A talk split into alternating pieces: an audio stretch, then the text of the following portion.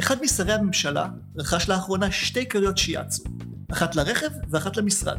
הם עלו לו 1,800 שקל. סליחה, הם לא עלו לו, הם עלו לכולנו. הוא הוציא את זה מתקציב המשרד הממשלתי. חשבתי לפרסם את זה, בדקתי מול המשרד, ואז התחיל דין ודברים. הסתבר שלשר יש חוות דעת בריאותיות שהוא באמת זקוק לקריות האלה, זה לא סתם קריות שיאצו, זה קריות אורתופדיות לגב הכואב שלו. למה אני מספר לכם את זה? כי זה הרי פודקאסט של שקוף מאחורי הקלעים, ואנחנו מתלבטים, הרגע דיברנו על זה בישיבה. הרי מצד אחד זה בריאותי, זה כסף סך הכל לא אסטרונומי, סכום נורמלי, 1,800 שקל. מצד שני, האם אין צורך בשקיפות גם על הסכום הזה? האם מישהו מה, מכולנו היה מעז להוציא את הכסף הזה מהתקציב של החברה שהוא עובד בה ולא מהכיס האישי שלו? לא הצלחנו להגיע להחלטה. אז החלטנו לשאול אתכם. אתם יכולים לראות פה למטה, מתחת לפודקאסט, סקר קטן, לינק, תלחצו עליו, תצביעו האם לדעתכם אנחנו צריכים לפרסם את השם שלו או לא, כי אנחנו באמת לא מצליחים להגיע להחלטה.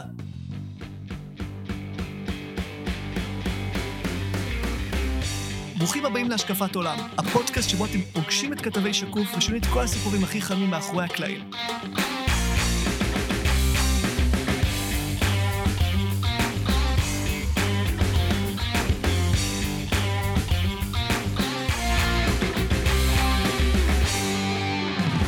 ונתחיל היום עם עידן בנימין, הכתב לתיקון הכנסת. שלום תומר. מה נשמע עידן? טוב, יש לי שאלה בשבילך. כן. אם הייתי עובר על החוק, והמשטרה הייתה חוקרת אותי, וממליצה להעמיד אותי לדין, ומעבירה את התיק שלי לפרקליטות, והפרקליטות הייתה אומרת, צריך להעמיד את עידן למשפט. אבל לפני זה בוא נשאל את תומר מה הוא חושב על זה. מה היית אומר להם? שמע, אנחנו חברים, קולגות, למה ש... אני לא שופט, אין לי הסמכה לזה, למה לעזאזל שאני אחליט? כי זה בדיוק מה שעשו חברי הכנסת שבוע שעבר. הם החליטו בשביל קולגה שלהם, האם הם יעמוד למשפט או לא יעמוד למשפט. אני רק תוהה לעצמי, מה יקרה ביום שאחרי שהוא יצטרך מהם, הם יצטרכו ממנו תודה. אז אנחנו מדברים על חיים כץ, אתה סיקרת את זה מקרוב, הלכת לשני דיונים שכל אחד מהם היה חמש, שבע שעות? בין חמש לעשר שעות, דיונים מאוד מאוד ארוכים שהלוואי והיינו רואים בכנסת האמת כל נכון, הזמן. נכון, נכון, האמת באמת הם הביאו, לא עדים, הם הביאו את העורכי דין, שמעו אותה לעומק, אבל אתה בעצם אומר, רגע, למה רק על זה אתם עושים דיון עומק? ובכלל, מה זה אומר מעכשיו הלאה שמסתובב ביניכם בן אדם שחייב לכם את החירות שלו? אולי אבל רק קצת תזכורת למי שלא עקב אחרי הפרסומים באמת המרתקים וה... והעוקבים שלך מהכנסת, למה חיים כץ ביקש חסינות? אז אה, תזכורת אה, ממש כללית, יש את כל הכתבות אה, באתר שלנו. חיים כץ מואשם על ידי הפרקליטות והיועץ המשפטי לממשלה שהוא פעל במרמה וניגוד עניינים. בזמן שהוא קידם חקיקה בכנסת בשנת 2010 הוא אה, היה ביחסים אה, חברים כלכליים יחד עם, עם אה, אשף שוק ההון מוטי בן ארי. הם היו יושבים ביחד כמו שאנחנו עכשיו יושבים בחדר ומקליטים פודקאסט, הם יושבים ביחד בחדר וסוחרים ביניהם במניות. וכל הזה, בזמן הזה שחיים כץ קידם חוק שהיה עשוי להשיא רווחים לחבר שלו וגם לעצמו. עכשיו, יכול להיות שכל זה בסדר, הוא חבר כנסת ועדיין הוא יכול לסחור בין המניות למרות שזה גם לי טיפה נשמע מוזר אבל זה חוקי. זה חוקי לא... כי חברי כנסת קובעים את החוק והם החליטו שבאמת מותר להם מהצד לסחור בבורסה בחשאיות מוחלטת. הזיה שאנחנו מנסים לטפל בה כבר שנים, העלינו חוקים אגב, שהמניות האלה יהיו שקופות, אנחנו ננצח בזה בסוף. נכון. כן. והבעיה הגדולה היא שהוא פעל במרימה, כי הוא לא סיפר לאף אחד. שיש לו קשרים עם אה, מוטי בן ארי, הוא גם הזמין את אה, בן ארי לוועדות בכנסת ולא טרח לגלות שהם חברים או שהם בקשרים אה, כלכליים אחד עם השני. זהו, ראינו וידאו מדהים מהוועדה שהוא בעצם או מחמיא לבן ארי, הוא מתייחס אליו כיועץ אובייקטיבי מבלי לספר של אף אחד שהשניים האלה עושים עסקאות שמסיעות להם כספים רבים. אז חוץ מהווידאו הזה באמת יש, עברתי על כל הפרוטוקולים של אותם דיונים ובשום מקום הוא לא רק ש... הוא התייחס אליו כאדם שהוא לא מכיר, הוא גם דאג לתת לו במה מיוחדת בזמן שהגורמים המקצועיים כמו רשות שוק ההון וזה שהיא מנסה להעלות טיעונים נגד, הוא היה אומר להם כל הזמן תלמדו מבן ארי, הוא יודע מה הוא עושה, הוא מנפיק אג"חים, הוא מבין בזה וכל הזמן ביטל את דעתם מול דעתו. ולכאורה גם שחיים כץ הפך לשר ב-2015 והוא אמור, אמור להעביר את כל ההשקעות שלו לחשבון, זה נקרא נאמנות עיוורת, שזה אחלה חוק, זה אחלה תקנה, זה אומר שבעצם אתה לא תקבע באיזה מניות תשקיע יותר, כחבר כנסת זה מותר, כשר זה אסור, הוא לא באמת העביר את זה לנאמנות עיוורת, עיוורת כלומר שהוא עיוור להשקעות, למי הוא העביר את זה? לנחשו למי? למוטי בן ארי, לחבר שלו. עכשיו זה לא בכתב האישום, זה לא כן. משהו שהוא רשם, אבל זה רק מצביע על ההתנהלות והקשר הבעייתי כן. שהתנהל במשך שנים מאחורי הקלעים. אגב, איך, איך עלו על זה, איך הפרקליטות עלתה על הסיפור הזה? בגלל רשות שוק ההון, שהיא קפץ לה בנורות האדומות. אה, כל פעם שיש עסקאות, כן, של רווחים חריגים, אז כן. היא יכולה אשכרה לזהות את זה במחשבים. כן, היו שם עסקאות מוזרות, הם היו סוחרים ביניהם בזה, ואז אחד לשני בשוק ההון, והרשות שוק ההון עלתה, ואז משם התפתחה והתגלגלה החקירה. אגב, אה, משהו שהיועץ המשפטי לממשלה אמר בדיון, שהוא לא האשים בסוף את כץ, הרי בהתחלה היה אשמת שוחד. הוא לא האשים בסוף את כץ בקבלת שוחד, בגלל הקשר החברי העמוק שלו עם בן ארי. זו הסיבה היחידה שלו מוכן להוריד. הבנתי. עכשיו, חיים כץ, בעצם היועץ המשפטי מגיש כתב אישום נגד חיים כץ, כץ מתפטר מתפקידו כשר, כי יש הלכה כזאת, ואז הוא מבקש מחברי הכנסת חסינות, שזה מילה יפה לקלף שחרור מהכלא, קלף יציאה מהכלא, כמו במונופול. עכשיו, לפני שנגיע למה שהיה בדיון, אתה עשית סדרת כתבות מרתקת, חזרת אחורה, לבדוק למה בכלל יש חסינות. כן. אז בא בקצרה, מה, העלית בחכתך בנבירה בפרוטוקולים? אז עברנו על פרוטוקולים אה, מ-1951 ואני אציע לשבח את הכנסת שהעלתה את כל הפרוטוקולים אה, אה, מקום, מקום המדינה, ואולי קצת אפילו לפני, ובאמת ראינו שמה שהדאיג אותם זה הרדיפה, חשש לרדיפה של השלטון אחרי חברי הכנסת. המצב הזה, תזכור, ב-1951 חברי כנסת היו נוסעים באוטובוס, בסדר? לכנסת, לא היה לכל אחד רכב צמוד עם דלקן. אז הם חששו שאיזה שוטר יחליט לעלות לאוטובוס, לעכב אותו, ואז אולי אה, לתקוע הצבעה של, אה, של האופוזיציה, או מיעוטים כלשהו. או שאולי באמת זהו, הממשלה חשבו יותר תרדוף אחרי האופוזיציה, לא תרצה, תרצה למנוע מהם להגיע לכנסת, לא דמיינו, מצאת, מצאת מישהו שמדבר על, על, על, על שוחד, על הפרת אמונים, על עבירות בשוק ההון כעילה לחסינות? אז, אז לא, לא מצאנו, הייתה שם איזו אזהרה אחת אה, מחברת הכנסת עדה באחרי של המשפחה שלה עכשיו. אה, כן, לפני 70 שנה, כן, אני סולח לך. אה, אבל פרגלנו לה בסרגל, בדיעבד, אנחנו אוהבים בסרגל גם לפרגל. כן. הסרגל אגב, פרסומת סמויה, לא סמויה, אבל הפסקת פרסומת זה הדף שלנו, אם אתם לא עוקבים בפייסבוק, זה מה שאתם צריכים לעשות ברגע זה, להיכנס לסרגל, כי זה רק פרגונים למהלכים טובים של ח"כים ופקידים, מהלכים למען הציבור הרחב. הדף הזה נועד לתת להם את הגזר הזה שבתקשורת המסורתית נותנים רק לח"כ שבדרך כלל או עושה איזה משהו פופוליסטי או עוזר, אתה יודע, מאחורי הקלעים למו"ל. אז uh, בסרגל אנחנו גם מפרגנים בדיעבד, שח"כים ידעו שהמעשים הטובים שלהם יהדהדו לנצח. אז uh, תספר לנו על עדה. ובינתיים נזכרתי uh, בשם משפחה כן. שלה, עדה מימון, והיא הזהירה כל ההתנהלות הזאת, שאולי אנחנו משאירים פתח גדול מדי אה, לחברי כנסת לעבור על החוק במקום להגיד להם שזה אסור. כאילו, שאחד האדם בסוף. כן, והנה, וזו לדעתי מקרה שנוצל על ידי אה, חבר כנסת לטובתו. אגב, אני לא, אני אגיד בכנות, מאחורי הקלעים שישבתי שם במשך שעות, וואלה, חיים כץ הצליח לשכנע אותי שאולי הוא פעל בתום לב לזה, אבל זה לא דיון משפטי. והראיות... אתה לא שופט, אתה לא מושבעים, לא גם הח"כים לא. לא הציגו ראיות, לא הביאו עדים. רק שמעו אותו. כן, רק שמעו אותו, ובאמת בן אדם מדבר בדם ליבו, ואומר כמה טוב הוא עשה, ובאמת זה נגע לי ללב, אבל אני לא שופט. וזה לא המטרה של דיון על חסינות, האם הח"כ חף מפשע או לא. הדיון אמור בעצם לבדוק האם, האם, האם צריכה להיות לו חסינות. נכון. מפני בית משפט. יש, יש, טוב, שנינו פה באותה עמדה, שבית משפט זה המקום לברר את הדברים האלה לעומק, ולא בדיון עם הקולגות שלך. נכון, אני חושב שאיפשהו אה, החברי כנסת דאגו אולי כל אחד את קופת השרצים שלו. כן, לא... מיקי זוהר הזכיר שם אה, את העבירות הדומות שלו. סיפור, הגשת עליו תלונה לוועדת האתיקה. נכון. נכון. אז זה עלה כמה פעמים. כי הוא גם פעל בניגוד עניינים כן. לא רחוק. הוא כופר כמובן בהחלטה הזאת של ועדת האתיקה. אה, וזה, וזה גם עלה כמה פעמים, ואני חושב שהם דאגו אולי לקופת השרצים שלהם, למרות שהיועץ המשפטי לממשלה אמר לדעתי יותר מפעם אחת, שהוא מקבל אין ספור פניות על חברי כנסת בכל מיני טענות, והוא סוגר את התיקים נגדם או את החקירות נגדם לפני שבכלל הם יודעים עליהם. אה, אז אולי זה קצת גרם לנו לזוז לא נוח בכיסא, אבל הוא אמר את זה, זה מקרה שהוא חריג, הוא ברף העליון, זה לא משהו שהוא נתקל בו בדרך כלל. אה, מצד שני יש את הטיעונים של כת, שהוא אומר, זה היה לפני עשר שנים, אז אף אחד לא חשב לתקן את החוק, אגב גם בכנסת אז זה עבר באמת ברוב קולות, שוב ושוב, החברי כנסת לא הייתם... החוק, אבל זה לא אומר כלום, איך שאני רואה את זה אגב, יש המון חוקים נהדרים שהשיקו, התניעו, הזניקו לוביסטים, אבל השאלה היא בעצם מה, האם רק חוקים שיש מאחוריהם כסף או אינטרס צר יעברו? הרי אני ואתה עוברים על, על מאות חוקים שמוגשים בשנה, אנחנו רואים חוקים נהדרים למען איכות סביבה, לצמצום פשיעה, והסיבה היחידה שהם לא מגיעים לקו הסיום כמו החוק המקומבן ההוא, זה כי לא היה את המקורב שידחוף אותו. וזה לא אמור לעבוד ככה, צריך במקום עכשיו שבעצם נותנים להרבה ח"כים רעיונות של לקדם רק חוקים שמטיבים עם מקורביהם, ואולי במקרה עוזרים לנו, הרעיון זה להפוך את הכנסת למקום ש, שמשקף את רצון העם, את רצון האינטרס הרחב ביותר, ולא רק, כאמור, זה לא מרוץ סוסים שרק מי שלקח סטרואידים בצורת אה, החוק הזה הוא עבר... מקורבים ממומנים יכול לעבור. החוק הזה, זה חוק ששינה את סדרי החוב של חברות אה, ש, שהיו בסדרי כן. החוב, אז זו תקופה אחרי המשבר הכלכלי, הוא עבר בחודשיים וקצת. וואו. זה מטורף. זה חוק מקומבל, זה לוקח כן. בדרך כלל שנה להעביר חוק נכון. בשלוש קריאות, לפחות. וכץ, כל כל הדרך, עשה הכל כדי לקדם אותו כמה שיותר מהר.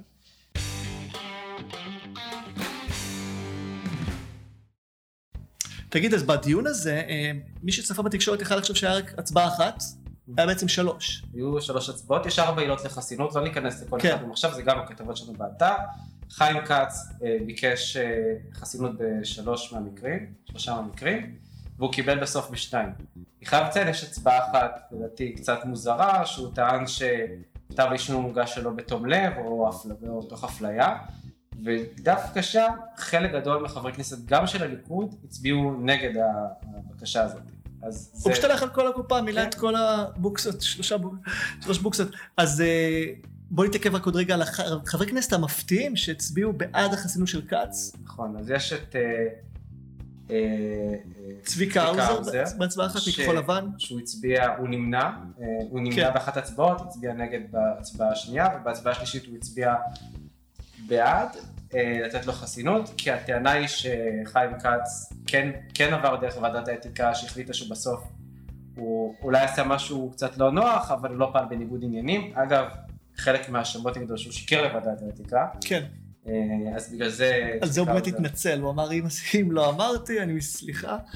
אוקיי, אז צביקה האוזר. ומיכאל ביטון, שהוא גם... אה, נמנע. הוא נמנע מהצבעות. אה, את האמת דיברתי איתו קצת, איפה שהוא מבין, הוא אמר בסופו של דבר, איך אני יכול להחליט בגורלו של אדם, אני לא... אין לי את הכלים לזה, אני לא... אז תן לבית משפט להחליט. אז יכול להיות, אז יש כאלה שאמרו את זה, אגב, בעיקר במחנה, המעבודה גשר אמרו, הלב שלנו איתך, אנחנו מבינות, אין לנו את הכלים להחליט, זה צריך להתברר בבית משפט. היה שם גם חבר כנסת שאמר שהוא הצביע אה, נגד החסינות ואמר אני מקווה ואני מאמין אה, שאתה תזוכה בבית משפט. כי זה הדרך היחידה שלו לא, להסיר ממנו את ענת החשדות האלה. נכון. מה יקרה? הוא יקבל את החסינות אחרי הצבעה בכנסת. כי יש עוד שלב של הצבעה. אה, ואם הוא יקבל פטור ממשפט, הוא עדיין יהיה מואשם בשוחד, סליחה, במרמה והפרת אמונים עד שהוא ינקה את שמו. נכון, אז בעצם זה יכול, אם היועמ"ש יבחר בכך, גם בקדנציה הבאה הוא יצטרך שוב לבקש חסינות. נכון, אם היועץ המשפטי לממשלה יחליט, אה, זה, זה סוג תקדימי, זה אירוע תקדימי כזה, אז, אז גם בדיון בכנסת היה להם קשה להבין האם זה חסינות לכל החיים, או זה חסינות רק לכנסת הזאת.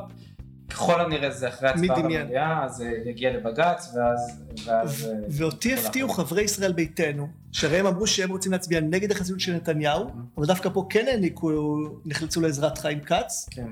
ישראל ביתנו שאני אציין, אה, עשו איזה שינוי כיוון בשנה האחרונה, ראינו אותם נלחמים למען הקמות ועדות. היחידים שמוותרים על תוספת השכר שלהם כמו שצריך, חותמים אצל חשב הכנסת על ויתור מלא לתוספת השכר. אה, אבל הם, דווקא בדיון על החסינות, הצביעו בעד כץ. נכון, יוליה מלינובסקי ועודד פורר, הם שני חברי כנסת בוועדה, היו 30 חברי כנסת שהצביעו בסוף. אה, וכן, הם הצביעו בעד אה, עילת החסינות היותר חשובה, עילת החסינות הראשונה. מספיק אחת. כן, מספיק אחת. ואגב, אה, מה שכן, חברי סרט שקיפות, לא מכירים, כנסו עכשיו סרט שקיפות בגוגל, אז אלפיים איש עוקבים אחרינו ומסכימים לבצע פעולות אקטיביסטיות שאנחנו מציעים להם פעם בשבוע, שבועיים, אז הם פנו לחברי הוועדה, ואני יודע, ממקור ראשון, שלפחות שני ח"כים ששקלו להימנע, הצביעו נגד בקשת החסינות כי הם אמרו שהם הם, הם פחדו מהציבור, הם פחדו מהתגובה, אלה לא ח"כים מהימין כמו שאתם מדמיינים, שבליכוד דווקא היה קריאות להשאיר את החסינות. אז אנחנו נעשה עכשיו, אני חושב, עוד פעולה של הסיירת, לפני ההצבעה הקרובה, היא אמורה להיות שבוע הבא במליאה, הצבעה נוספת סופית על, המלי... על החסינות של כץ, נבקש מכל חברי הסיירת לדבר עם המתנדנדים, לשלוח להם וואטסאפים, אקטיביזם קל מהכורסה, לכל הפחות לבאס אותם, ככה אני רואה את זה, את האוזרים, להגיד להם איך אתם מעזים, תנו לבית משפט להכריע. לגבי התקשורת, אני חייב לומר שישבתי שם לאורך כל הדיונים, וישבו שם כתבים באמת, אה, גם מדה מרקר, גם מהארץ, גם ישראל היום, אה, ישבו שם שעות והקשיבו לדיון, אבל בסופו של דבר העורך שלהם אה, צריך לבחור מה יותר חשוב, אז מתעסקים בדברים שאולי אין לציבור יכולת השפעה, השפעה עליהם עכשיו, בתוכנית המאה, בסדר? תופס את כל הכותרות. אז זה נבלע בתוך זה, אבל יש, התקשורת אולי יש כתבים שעושים את העבודה שלהם, בסוף זה מגיע לעורך שהוא מחליט מה ימכור את העיתון מחר בבוקר, או, או, או, או, ש, או שהציבור לא יטרח אפילו לפתוח ולהיכנס לכתבה. וכשחברי כנסת יודעים שאין דין וחשבון, אז הם פועלים בהתאם. בגלל זה אני כל כך אוהב את שקור וכל כך מקווה שאנחנו ננסוק ונהיה בגודל ynet אה, לכל הפחות עוד כמה שנים, כי כשנהיה עצומים ושהסקירה שלנו תיקרא על ידי רוב הציבור, אז, אז אנחנו ניקח את הנושאים האלה ונחפור נחפור עליהם עד שחברי כנסת יבינו שיש שריף חדש בעיר. אז עידן, היה עוד דיון מעניין השבוע. החליטו סוף סוף, אחרי שנה של כלום ושום דבר, להקים את ועדות הכנסת. כן, וגם זה בערך, ובלחץ, ובספק אם כן זה משהו.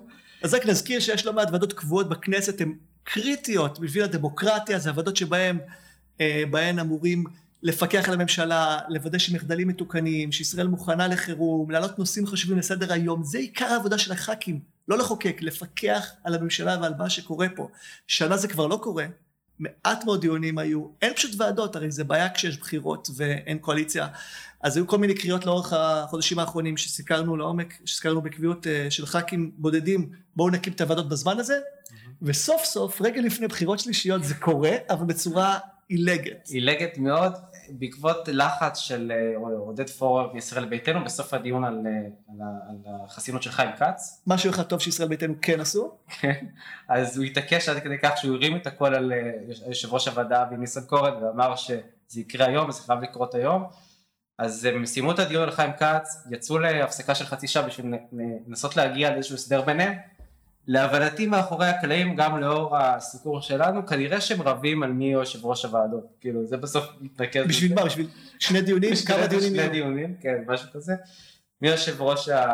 כל אחת, כל אחת מהוועדות. אז איזה ועדות קמו? אז הם החליטו בסוף להקים שלוש ועדות אה, דוק אה, על אה, התפשטות נגיף הקורונה, ועדה למוכנות גופי החירום במצבים של מזג אוויר קיצוני, וועדה לעניין החינוך המיוחד.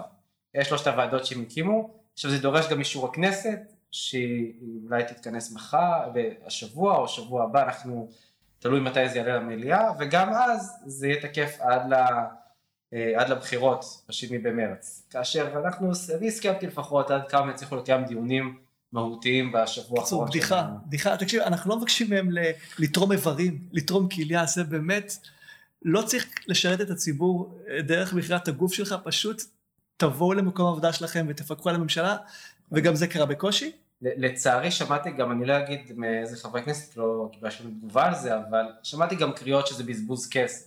כאילו, כסף? כן, יש חברי כנסת שאמרו שזה בזבוז כסף עכשיו להקים. השכר שלהם זה לא בזבוז כסף? בזמן פגרה? זה חברי כנסת שלא ויתרו על תוספת שכר. הבנתי. בוא אני אניח את דעתך. אני יכול לנחש מזה. אגב, אה, הח"כים מהרשימה המשותפת החרימו את הדיון. נכון. הם ביקשו. הם ביקשו איזה ועדה שתקום? הם ביקשו ועדה, הם רצו להיות יושבי ראש של כנראה ועדה למיגור האלימות בחברה הערבית והם האשימו את אה, כחול לבן שהם עושים דילים עם אה, ישראל ביתנו אני לא יודע את האמת, לי הרגיש שזה כל הסיפור הזה חצי הצגה חצי אמת.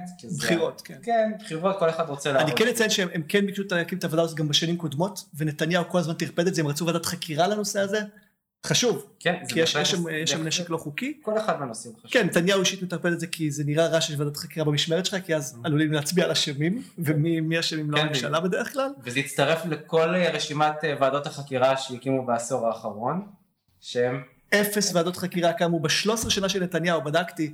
יש ועדת חקירה בממוצע כל ארבע שנים, ועדת חקירה ממלכתית. בתקופת נתניהו השכיל להבין שזה לא יעשה לו שום דבר טוב, והצליח לטרפד את כולם. טוב, שיהיה לוועדות האלה בהצלחה. ביקורת לוקחת אותי לנושא הבא, משרד מבקר המדינה. עידן, בשבועות האחרונים התפרסם אה, סדרת כתבות, התפרסמה סדרה שהכנת על מוסד מבקר המדינה. נכון. מה יש שם? אז, אז סקרנו את אחד ממוסד מבקר המדינה עצמו ואיך הוא עובד, אה, דרך הוועדה לביקורת המדינה אגב, שגם היא לא התכנסה בשנה האחרונה וזה מצחיק, כי דוח מבקר האחרון הוגש במאי 2019, ויש סיכוי סביר ש... שהיא תהיה שנה שלמה בלי ועדה לביקורת המדינה. שאף לא, אחד לא ידון בדוח הזה. אה, ואתה פרסמת השבוע אה, חלק שני בפרק ארוך על איך מבקר המדינה עוזר לנו לאורך השנים. נכון, אה, הפרקים שלך הביאו לנו את הבסיס, למה המבקר קיים, מה הסמכויות שלו, איך ניסו לעבוד את הסמכויות שלו ולמה זה לא הצליח. ואני רציתי לקחת בפרקים שהוספתי לתחקיר המגניב שלך, עוד נדבך. רציתי להראות למה זה בכלל חשוב. אני מרגיש שיש פה קרב יותר בסיסי בציבור. עכשיו עם המבקר החדש, מתניהו אנגלמן, שאתה יודע, רוצה לסגור את אגף השחיתויות, שמתעכב עם דוחות שכבר אה, קיימים, שלא רוצה לשלב שמות של אה, מבוקרים, הוא רוצה שיהיה כמה שפחות שמות מוזכרים. אני מרגיש שצריך להזכיר לציבור למה משרד המבקר בכלל חשוב.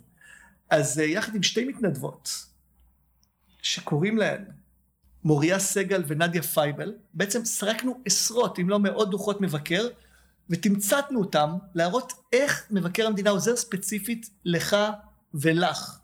הכוונה פה זה שבעצם אנשים יבינו שכדאי להילחם על התפקיד הזה, כדאי להילחם על המשרד הזה, שיישאר עצמאי ו- וצריך להתקין לו שיניים, במקום אולי אה, לעשות ניתוח להסרת הלסת, שזה מה שקורה בחודשים האחרונים. ובעצם אה, אתם יכולים להיכנס לתחקיר אה, מבקר המדינה בגוגל, זה יביא אתכם לתוצאה הראשונה, ואני אולי אקריא לכם כמה היילייטים. נתחיל מדברים פוליטיים, שאולי לא ידעתם שאתם צריכים להגיד תודה למבקר המדינה. המבקר הוא זה שהוכיח שהנגבי מינה עשרות חברי מרכז ובני משפחותיהם ללא מכרז לתפקידים במשרד לאיכות הסביבה. זה קרה לפני עשרים שנה, אבל רק בדוח של המבקר נחשף שמשרות רבות היו פיקטיביות, שהם ניתנו לחברי ליכוד חסרי השכלה או מיומנויות רלוונטיים ובשכר מוגזם. כתוצאה מהדוח הזה הנגבי נשפט והורשע. אני רק אבהיר איך זה פוגע בכולנו, כתוצאה מההעסקה שלהם, הכסף שלנו הלך לכיסי מקורבים מבלי שבכלל עבדו. אם אחד מכם התמודד לתפקיד ולא היה לו את הקשרים במשרד להגנת הסביבה, לא היה לו סיכוי. כלומר, גם איכות הסביבה עצמה נפגעה. או נגיד עומרי שרון, גם על הסיפור שלו אתם צריכים לשלוח זרים למשרד המבקר. המבקר הוכיח בדוח לפני 15 שנה שעמרי שרון ניהל את מטה הבחירות של אביו אריק ב-2005 בניגוד לחוק, ששרון זייף מסמכים, שילם למקורבים מיליוני שקלים שלא כחוק. שוב, איך זה פוגע בנו? אמון הציבור בהנהגת המדינה הידרדר, וכאשר ההנהגה מרמה, הדבר משתקף ביום יום בכל רבדי החברה. כמובן שגם טוהר הבחירות נפגע בכל הסיפור הזה. ועוד פעם, כתוצאה מדוח מבקר, שרון הורשע ברישום כוזב במסמכי תאגיד, בעדות שקר ובהפרת חוק. גם הסיפורים של אריה דרעי הראשונים נחשפו בדוחות מבקר, הסיפורים של אהוד אולמרט, שקיבל שוחד וסייע למקורבים, כל זה התחיל מדוח מבקר, ועוד עשרות מקרים מתומצתים וויזואליים, אתם יכולים לראות אצלנו בפרק החדש בתחקיר מבקר המדינה. אני לא מבין איך הם לא מפחדים לעשות את הדברים האלה. אם אני לא מגיש דוח בזמן למס הכנסה או את הביטוח לאומי, לא משלם את זה, ישר יעקלו לי את החשבון, יסגרו לי את זה, יביאו לי קנסות, זה כאילו, זה מפחיד, והם מרשים לעצמם. עידן, מה כזה קשה להבין? תיכנס לכנסת ופשוט תבחר מי יהיה מבקר המדינה ותשנה את החוק. אני מבטיח אז שהכל יהיה סבבה.